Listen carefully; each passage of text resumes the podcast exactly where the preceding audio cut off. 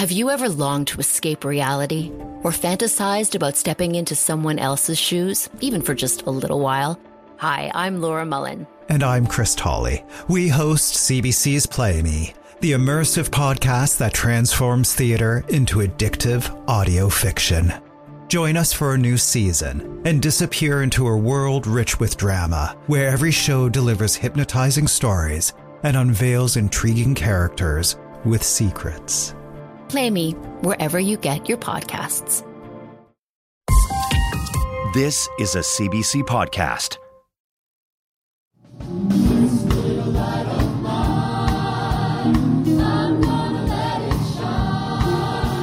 Welcome to Ideas. I'm Nahlah Ayed.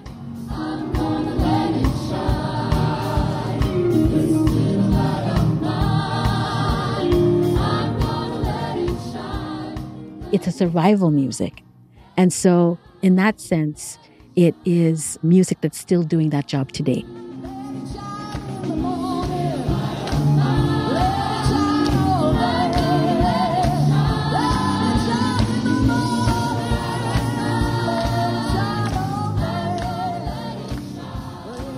When I experience gospel music, it's almost like I am transported to a different world.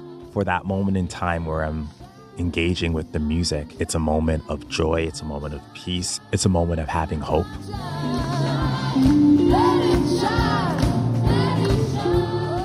University of Toronto professor Darren Hamilton has established the very first Black Gospel course in the Faculty of Music's 100 year history. You guys are doing really, really well. Just remember when we get to the bridge, give us grace till we reach the other side. Give us grace till we reach the other For students in the class, the course is a revelation. It was like, is this real? And then after, I was like, how do I sign up? I need to get into this course now. And those in the field say it was a long time coming. I think academia is realizing that they're missing a piece. You know, you can't study jazz, for example, without understanding gospel. They're cousins and they're both from the same root. So if you're if you are teaching African American music and you're not teaching about gospel music, you're missing a whole chunk of the tree.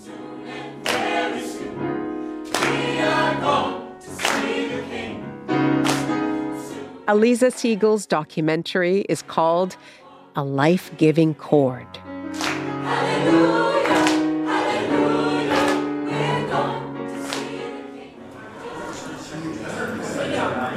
All right, good evening, everyone. Welcome to Gospel Choir here at the Faculty of Music. And I'm delighted to have such a huge group of students with us this year. My name is Darren Hamilton. I teach gospel music at the University of Toronto in the Faculty of Music. I've been involved in gospel music my entire life. I was raised in a Black gospel church. Sunday mornings, my parents would send my siblings and I off to Sunday school, and uh, we were learning gospel songs and choruses, you know, songs like, Yes, Jesus loves me. Yes, Jesus loves me. Yes, Jesus loves me. The Bible tells me so. So, songs like that were our introduction to gospel music. And then we'd go into the regular church service. Amazing grace, how sweet the sound that. It's a song that really reminds us of how fragile we are. Like me. For me, it's the idea of grace is really that we are receiving something that we don't deserve. What did I do to deserve this gift? Found was blind, but now I see.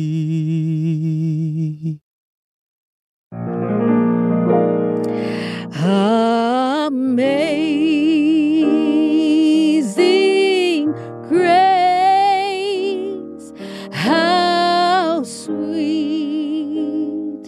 the sound. The song Amazing Grace itself, I think that it has this gravitas just because it's so well known. Like me. My name is Karen Burke, and I'm the artistic director and co founder of the Toronto Mass Choir. I'm also an associate professor in the music department at York University and the chair of the music department. Karen Burke is a singer, music director, choral conductor, and composer of African American vocal music. In 2005, she created Canada's first Black Gospel University courses at York University in Toronto. Black gospel music has its roots in the African American experience.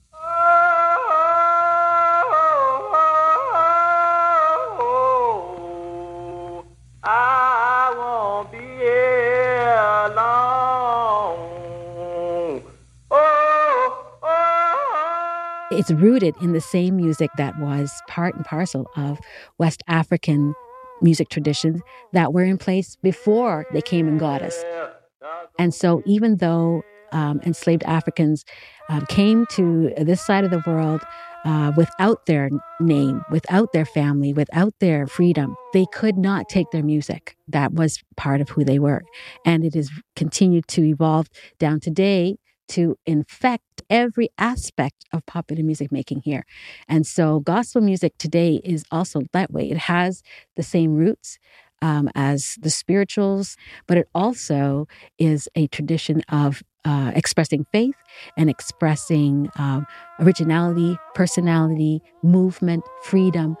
And if you see it, even if you couldn't hear it, if you see somebody who's singing gospel music, you know that's what they're doing. This is the principle of gospel music. When you learn it, it's there, it stays with you. And when I'm singing it, it's ministering to me as well, which is a way to, to think above everyday issues. It's like the view of the eagle. They're soaring. Praise God,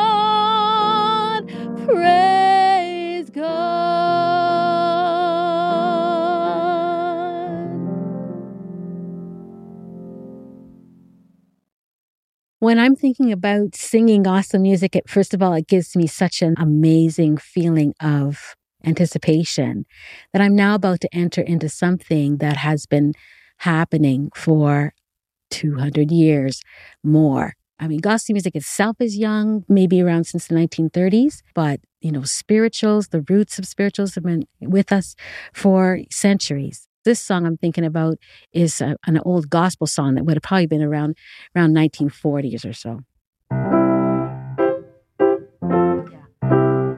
He is so good to me.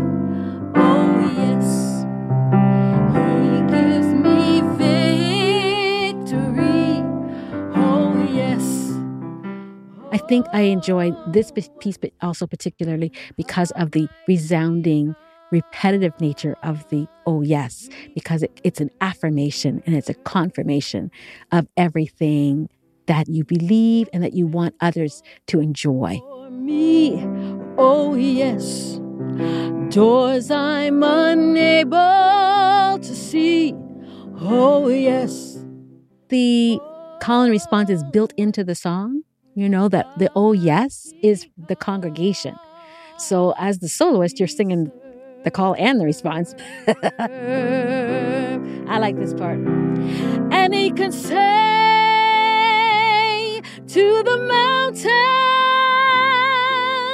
Be thou removed. It's very much about having an attitude of gratitude and joy, and also gives uh, a wider voice to people who are waiting for an opportunity to say thank you as well, to be able to join in that chorus. For me, oh yes, doors I'm.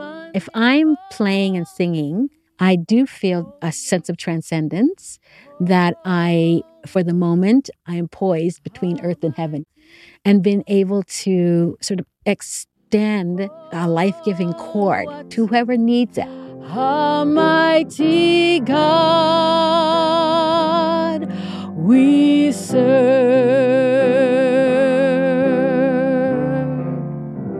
I'm singing something that to me is life. I, you know, I haven't sung that forever. I always teach my students if you have the microphone, it's your job to reach, teach, and preach. So they have a responsibility to tell the story. And in fact, if it's a good performance, the people from the audience or the choir will be saying the same thing. Go on, tell it. Hallelujah. Sing the song. Don't wear yourself out. But you love that. If we're on stage and performing, the more people shout, the better we feel. How do you guys feel? Warmed up? Good? Happy today? Yep, you should. First song that I'd like to review with you is the Gospel Train. It's just the chorus in the key of G, G, G, G, G. Let's try it. One, two, one, two, three. Get on board, children, get on board, children, get on board, children, for this room for many more. I wanted to provide students with the opportunity to learn about Black music, which has been left out of the curriculum. And I want students to be able to have a better understanding of Black history and Black culture, which comes through the music. Darren Hamilton was classically trained. But when he began his university studies, he was frustrated by the absence of Black music and Black music professors in universities. At the time, faculties of music were almost singularly focused on the Western classical canon.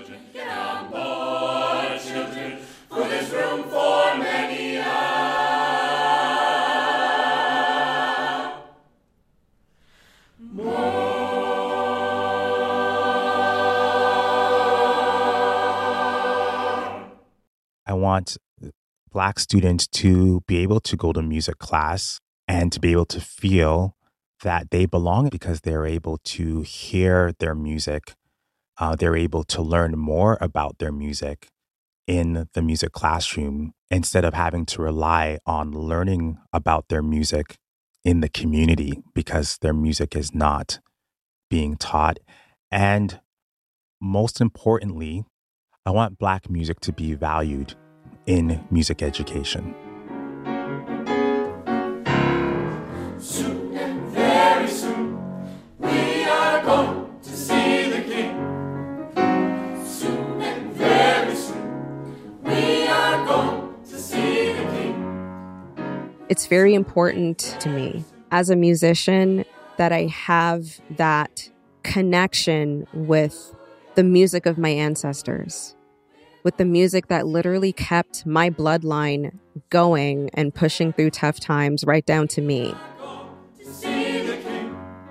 My name is Kimberly. I'm a second year student in the jazz program at U of T, and I am a student in the gospel choir course. I am a Jamaican Canadian.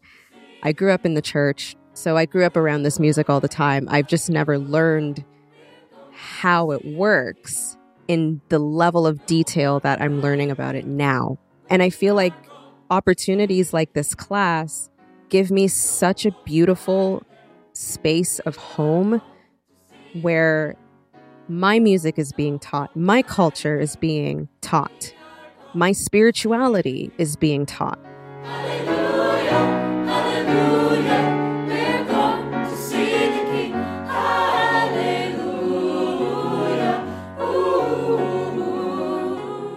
My name is Eric Moore.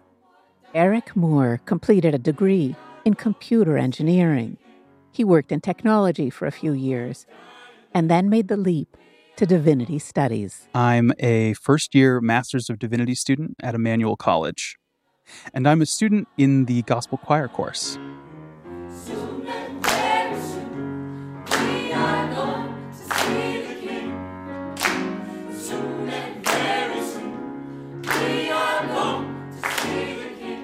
It's an interesting mix of musical students who are professional instrumentalists in many cases who are taking this course not on the side, but I think as a complement to their primary, more technical courses, and students who are spiritual leaders, masters of divinity, and masters of sacred music who are interested in the words that we are singing, interested in the spiritual content and the historical context of them, and are interested as well as me in teaching this sort of music to their congregations.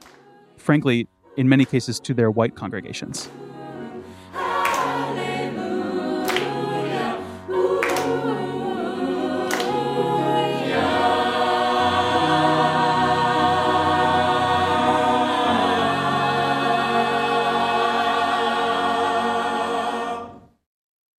The main ideas in gospel music are always about freedom freedom to dance, freedom to improvise, freedom to worship, freedom to express.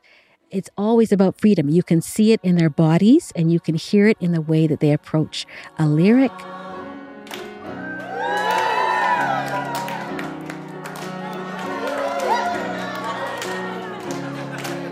The actual lyric is going to sound different. The melody is going to sound different if it's if it's being performed by a gospel artist.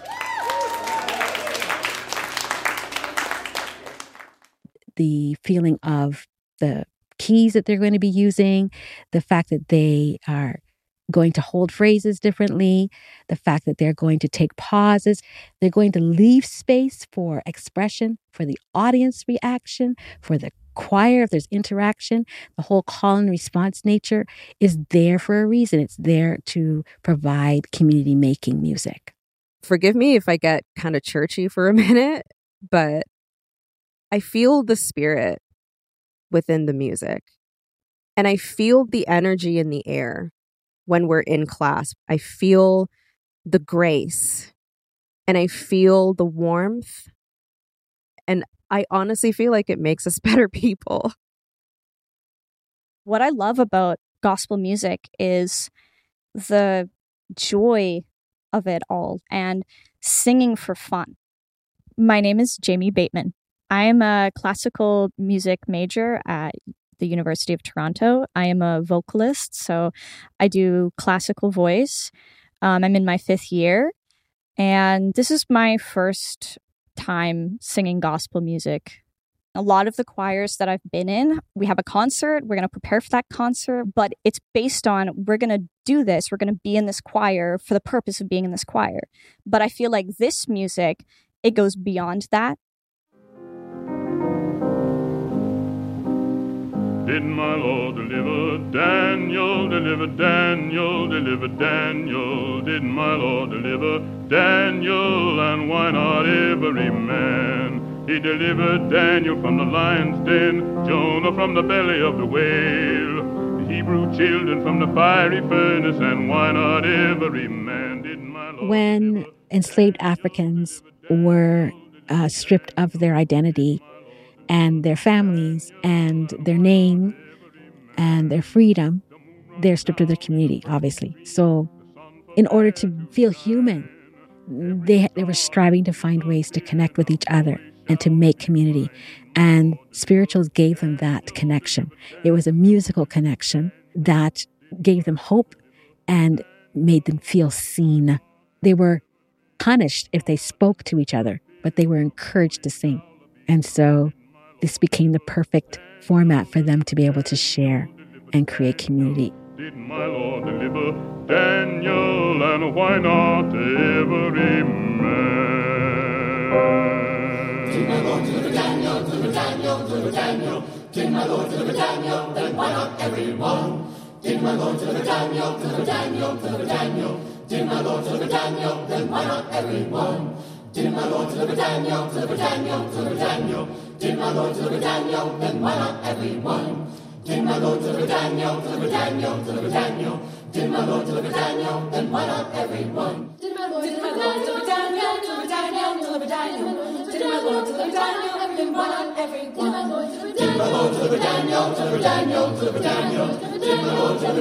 then why not everyone? You're listening to the documentary A Life Giving Chord on Ideas. We're a podcast and a broadcast heard on CBC Radio 1 in Canada, on U.S. Public Radio, across North America on Sirius XM, in Australia on ABC Radio National, and around the world at cbc.ca slash ideas. Find us on the CBC Listen app and wherever you get your podcasts. I'm Nahlah Ayed.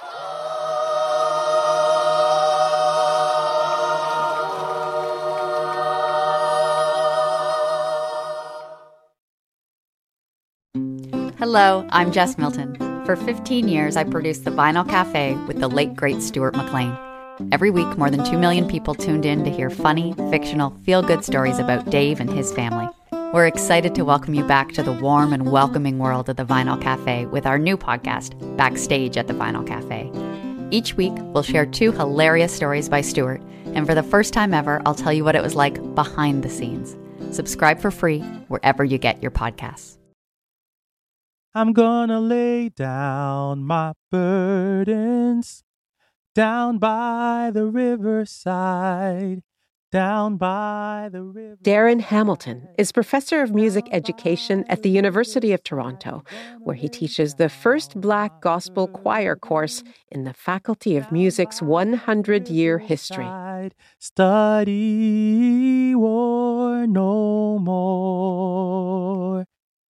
I'm gonna lay down my burdens down by the riverside. I like to start the gospel choir course each year with spirituals like Down by the Riverside. Down by the riverside, rivers when you change note. Down by the riverside, study war no more.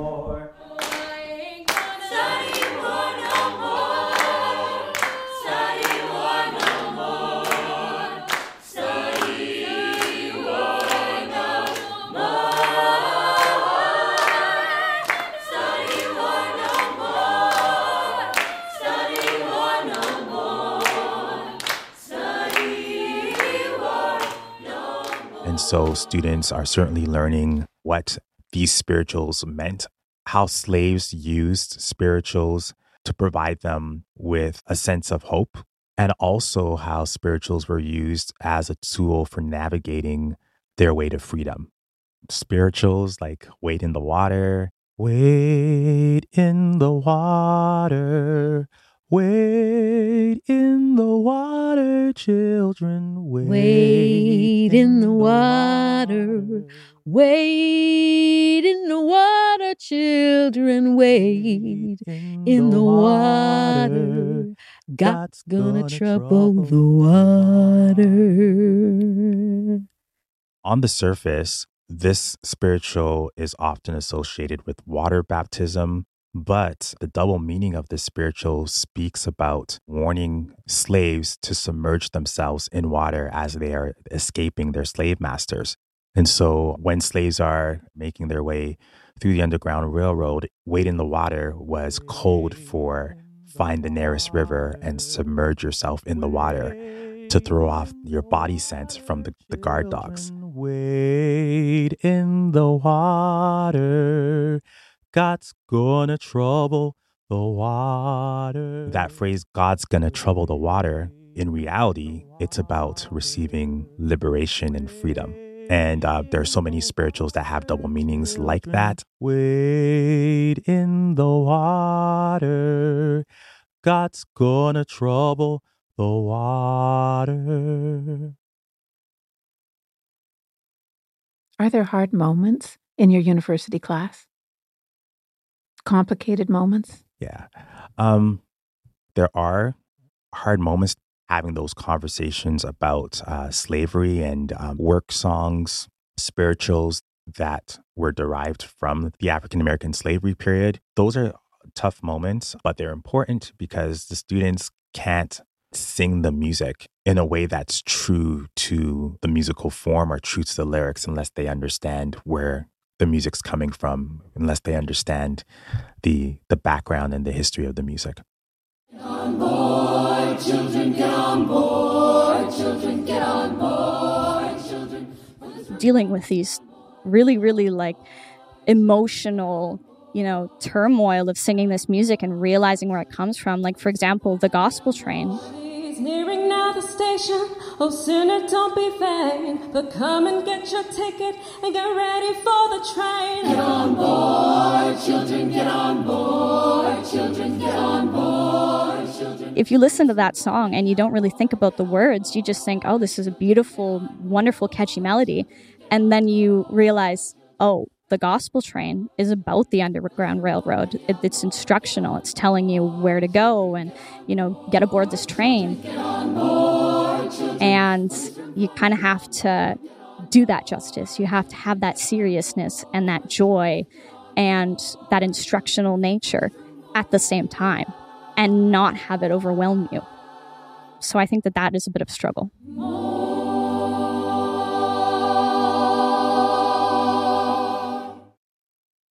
the songs they were singing were often thought of as work songs or songs that just helped them work better.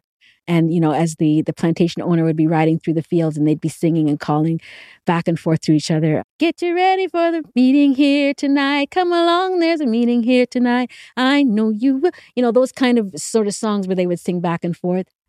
Are you ready my brother? Oh yes. And they'd be singing in the field back and forth not talking but they could sing it so all of these messages often were messages we're going to either escape from here tonight or we're going to gather together tonight in secret and and they, they would be telling each other directions. But that idea of being able to provide hope and direction is something that has never left gospel music. It's it's there. It continues to be there today. Talk about the code the code words the code mm. song yeah certainly the the codes that were implanted in spirituals um, were related to uh, characters, places, events to come. So, for example, something like "Swing Low, Sweet Chariot."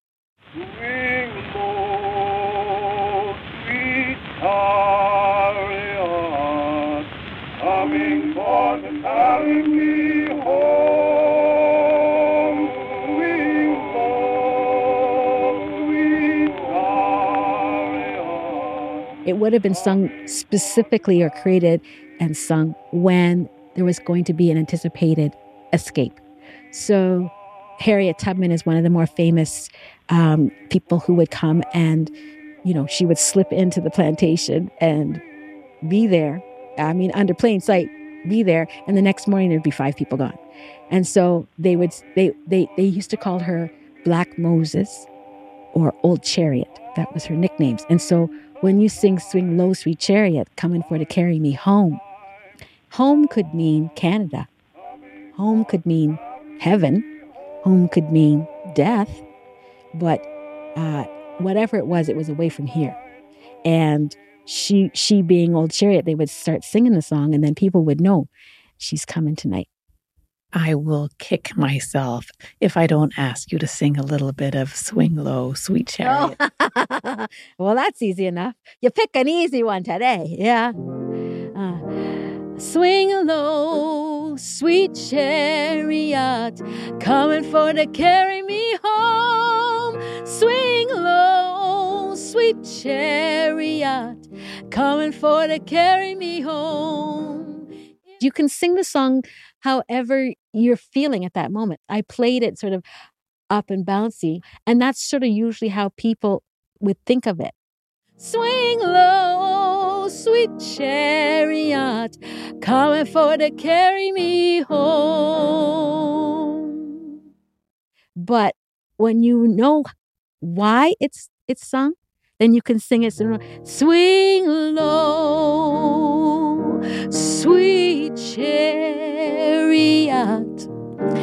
coming for to carry me home. Swing so you, you sing with an understanding of what it is then it gives it sort of proper place and so often i hear people they're doing that kind of um show choir kind of interpretation and i think you know you haven't really understood where this music comes from. So let's try that again.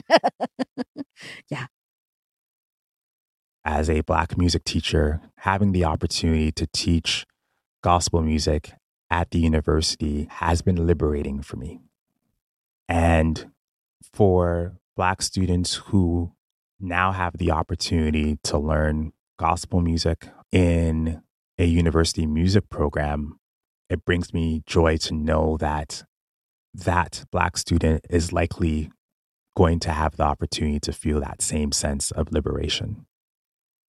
Absolutely. It just feels like it's about time that this music is taught at this level and exposed the way that it is. It's about time. It makes me feel very seen. It makes me feel like I'm home. Seriously, it makes me feel like I'm home.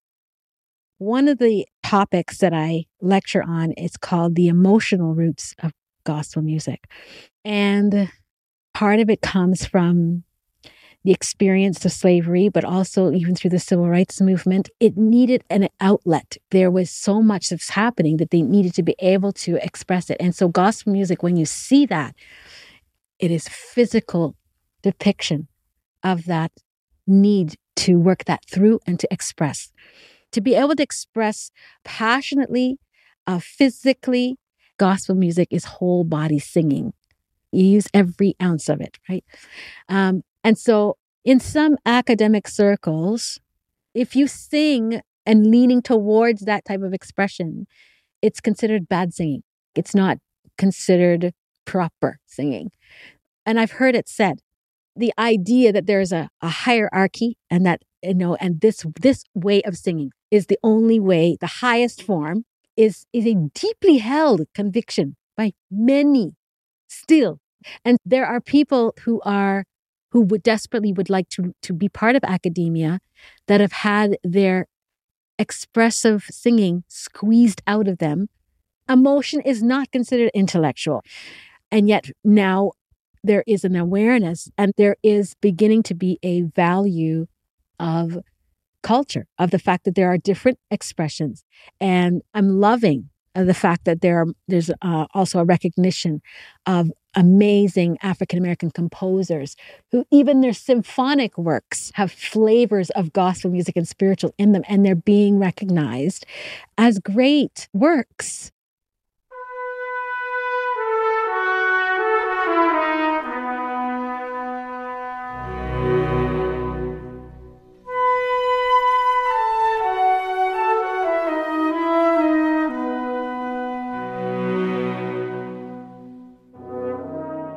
There is a whole, you know, rafters and rafters of music that is just coming to light. And composers like Florence Price, long gone, but their music has been there and been sort of lying dormant, not recognized ostensibly because they're black. But it's starting. It's starting. It's small, but it is growing. And I don't think the train is, is going to stay in the station. I think it's going to keep going.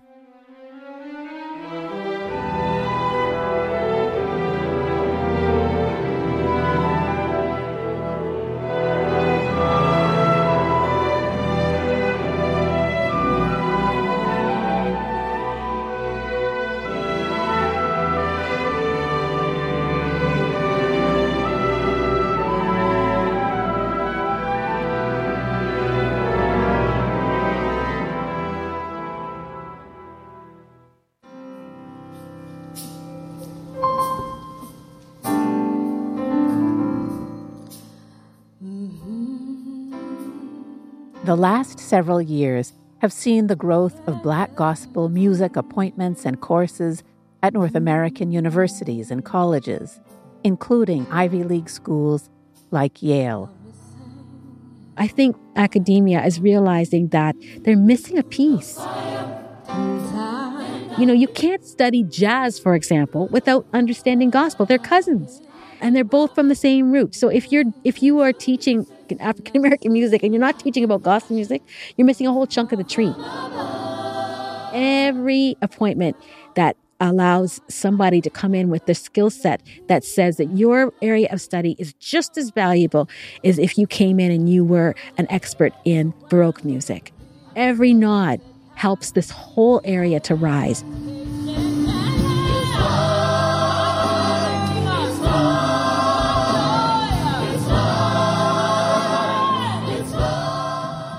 The first time ever, I feel like I'm not even though technically I am, but for the first time in my life, I don't have that feeling of being the only Black person in the class and the only person that understands this. And it's beautiful. Darren, to what extent is it disturbing for you to see that that black students are absent from your class? It's disturbing. It points to barriers of access to music education. There's still a lot of work that needs to be done um, in terms of breaking down barriers and being able to provide access. I think other places need to do the same thing. They need to make room and they need to stop pretending like somebody can just like pull themselves up by the bootstraps. You ain't giving them no shoes yet, so give them some shoes. So this is not just a music thing. I feel like that's my job is just to keep the door open so that other people can come through.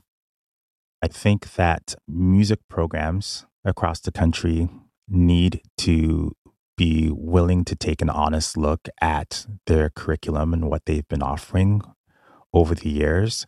Um, I believe that they need to take an honest look at their audition requirements. Colleges and universities need to take intentional steps of including music courses that are outside of the classical music canon into their curriculum and hire Black musicians and Black music educators. Let's see if I actually have a voice to be able to sing that high today. Sometimes I can. Get up, boy, children. One, two, three. Darren will sing a line and then we'll sing it back. Boy, children. And that's how we learn in this course. So, knowing how it's properly done, basically, how it's done traditionally, I think that that's really important. Good. A lot of the music that we learn in institutions is attached to being able to read music. And somehow there's developed this thing that if you don't read off a printed page, that somehow you are musically illiterate. It's such a Western notion having print music be the standard for music literacy. So I love the fact that things like learning by ear, learning to play, has shown to be a great skill set. So people who learn in this way, their ears become better. They can pick up, you can play in any key. You can um, play a phrase and it can be repeated back to you. And you're able to turn a phrase and just be able to make music without the constraints of, of being tied to, down to print notation. So what are you doing then? You are watching and you are listening.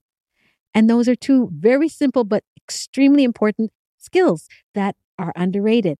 So somebody, for example, like like a Larnell Lewis, who is one of the top drummers in the country, he was raised as a gospel musician, and he he can play in any style, and his musicianship is extremely high. But he would tell you, he'd be the first to tell you that he would be playing at three years old, sitting on his dad's lap in church. My earliest exposure to gospel music was actually when I was two years old. Actually, when I was younger.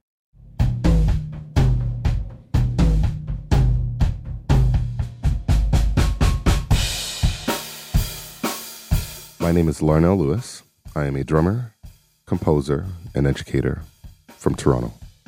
Larnell Lewis teaches music at Humber College. I spoke with him at his home, just outside of Toronto. As a musician in church, there's a purpose, and the purpose is to get all of the minds and hearts in sync through song. Larnell is one of the most sought after drummers in the world and is perhaps best known for his work with the band Snarky Puppy. But his claim to internet fame came when he was asked to listen to a song he'd never heard before and then drum to it. Here we go. I'll take more volume. Okay. It was the heavy metal song Enter Sandman by Metallica. I'm not lying when I say I've never heard or played this tune in my life. So I'm to give it a try.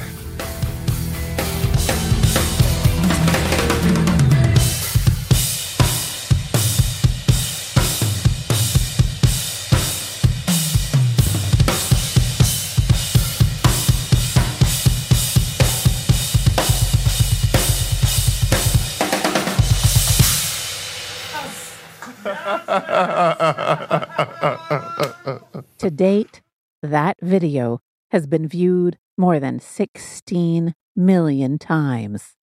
My dad was the musical director at the church that we grew up at.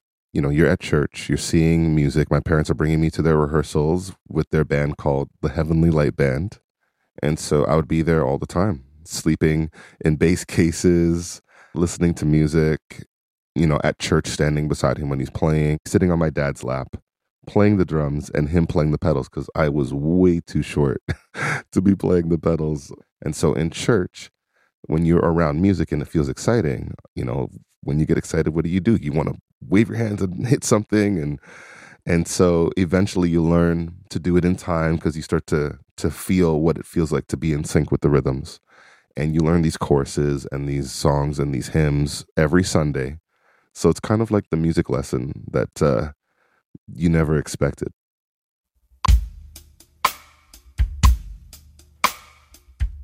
Larnell is widely admired for his ability to pick apart a composition by ear and figure out what and how he'll drum to it. When you're listening by ear, you'll realize very quickly that you're moving from one section to another and you need what's called a setup. He even did it once while on an international flight, en route to a last minute studio recording session.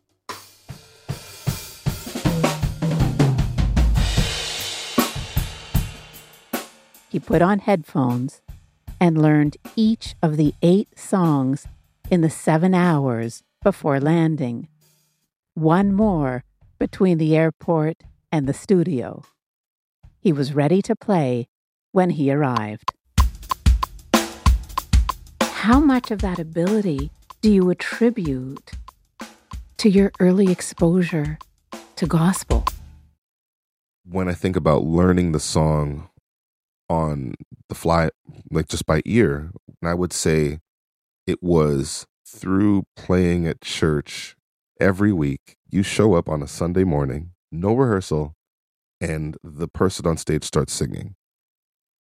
And we are performing these songs and needing to understand what's being sung and create a song form together.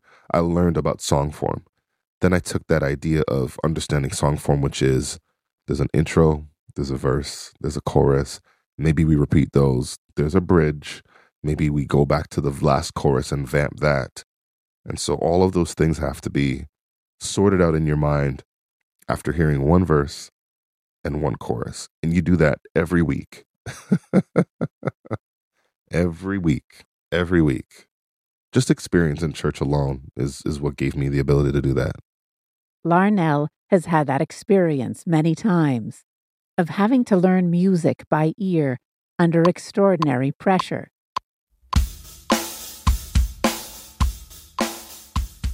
The earliest time that I remember was being at a rehearsal with my dad, and the drummer couldn't make it. And they said, Man, you know, what are we going to do? We got to find a drummer. And I was about seven at the time. My brother was five. My dad said, Oh, my son could play. They said, Him. And, you know, I'm playing with toys with my brother. And then they say, He could do it. And I was like, Yeah, Larnell, do you want to play drums? Yes. Do you know the songs? Yes, because I'm hearing them every single time we go to rehearsal. And that was the first gig. To what extent do you worry about the risks? Are there risks to taking gospel music and placing it in an academic setting?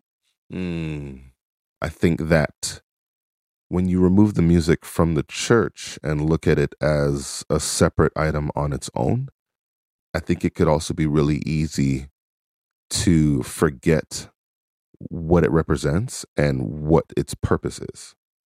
And not having the purpose also slightly erases or dulls the intention and the context. And so you lose a lot of that. You remove the service, the rhythms don't carry the same life, they just become notes. And so I think that people will learn about gospel music and they'll learn all of the isms.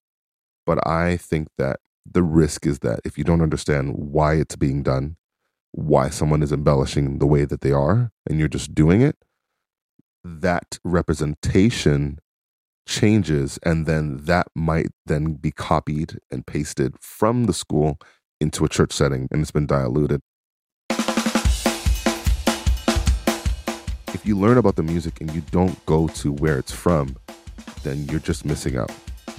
That is where the music was born and you get the most understanding of application when you are in a church and you can dig deeper and so i think go to church.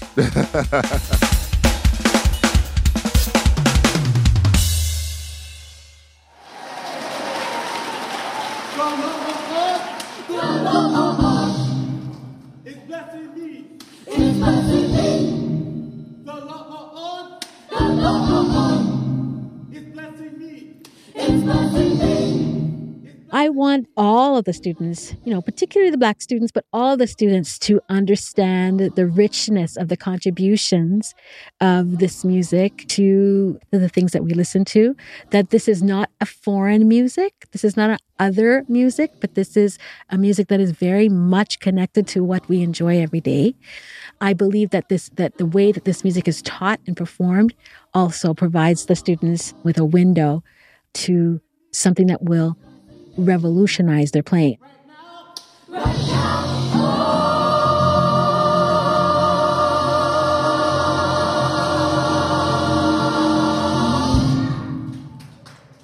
Right now. Right now.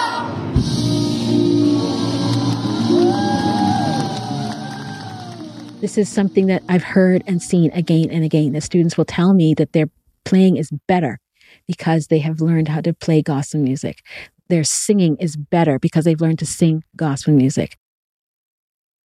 This little light of mine, I'm gonna let it shine. This little light of mine, I'm gonna let it shine. This I feel like it benefits my technique as a singer.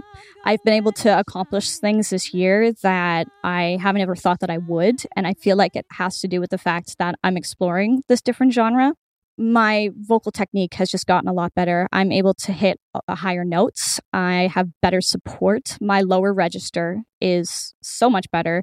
And that's from singing alto and using this different sort of technique. I'm able to sing contemporary music now without it sounding like I'm an opera singer.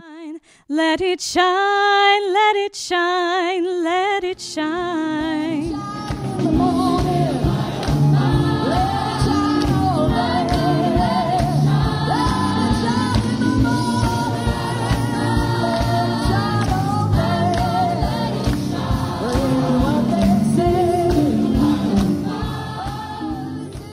takes a bit of time to learn how to sing in rote.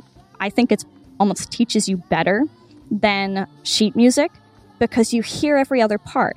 We go voice part by voice part and you sing your part and then everybody else has to learn theirs. But then when it all comes together,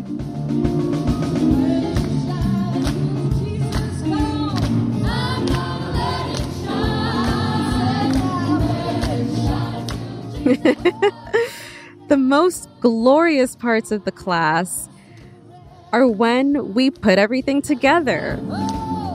I love it when professor said, "Okay, sopranos sing your part, altos, tenors, and basses and like that's all good and everything. But then when we put it all together, you can hear just the mix of it and you're so aware of everybody else around you. And I think that's something that we don't get in classical music very often. It forces you to listen. With all of the accents and with all of the crescendos and all the energy shifts, it honestly feels like a church service.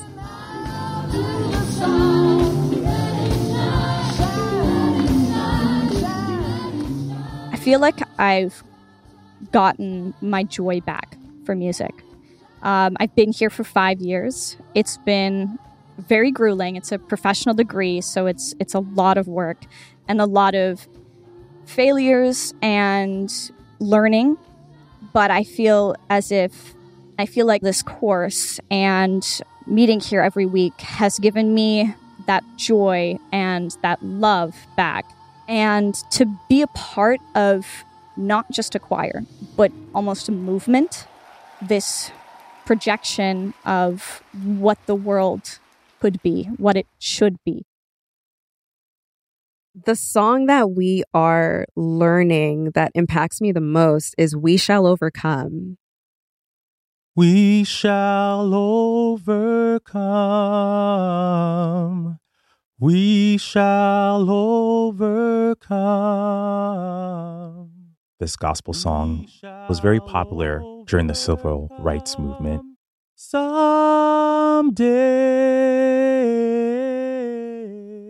It's a song about overcoming hard times, and it can be applied to any situation, but it is so hopeful.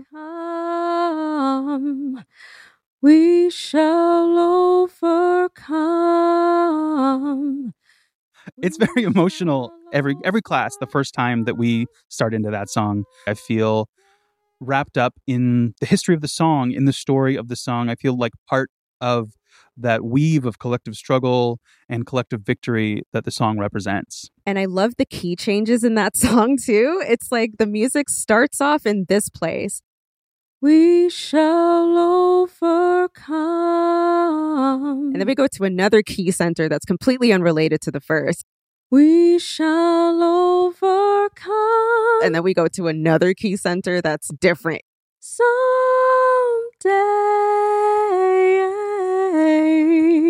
But the message of that song, because we're all going through something, we're all going through something. And to hear that message, we shall overcome, it's like, you got this. It's going to be okay. We shall overcome. We, We shall, shall overcome. We shall overcome someday.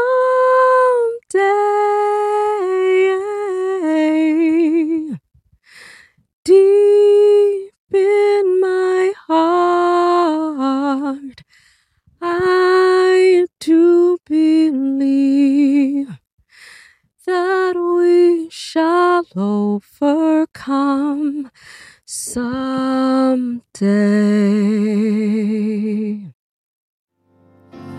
We shall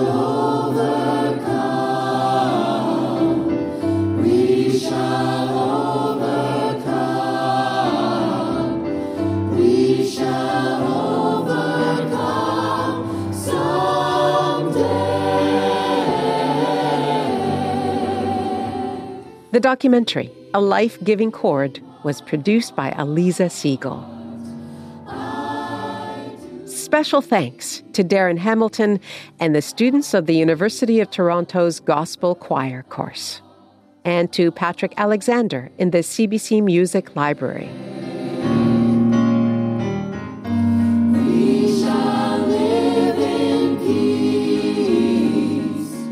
For this and other episodes of Ideas, please visit our website, cbc.ca/slash ideas. You can also find more on this episode at cbc.ca slash being black in Canada, which is also on Instagram. Lisa Ayuso is the web producer of Ideas. Technical production, Danielle Duval. The acting senior producer is Lisa Godfrey. The executive producer of Ideas is Greg Kelly, and I'm Nahlah Ayed.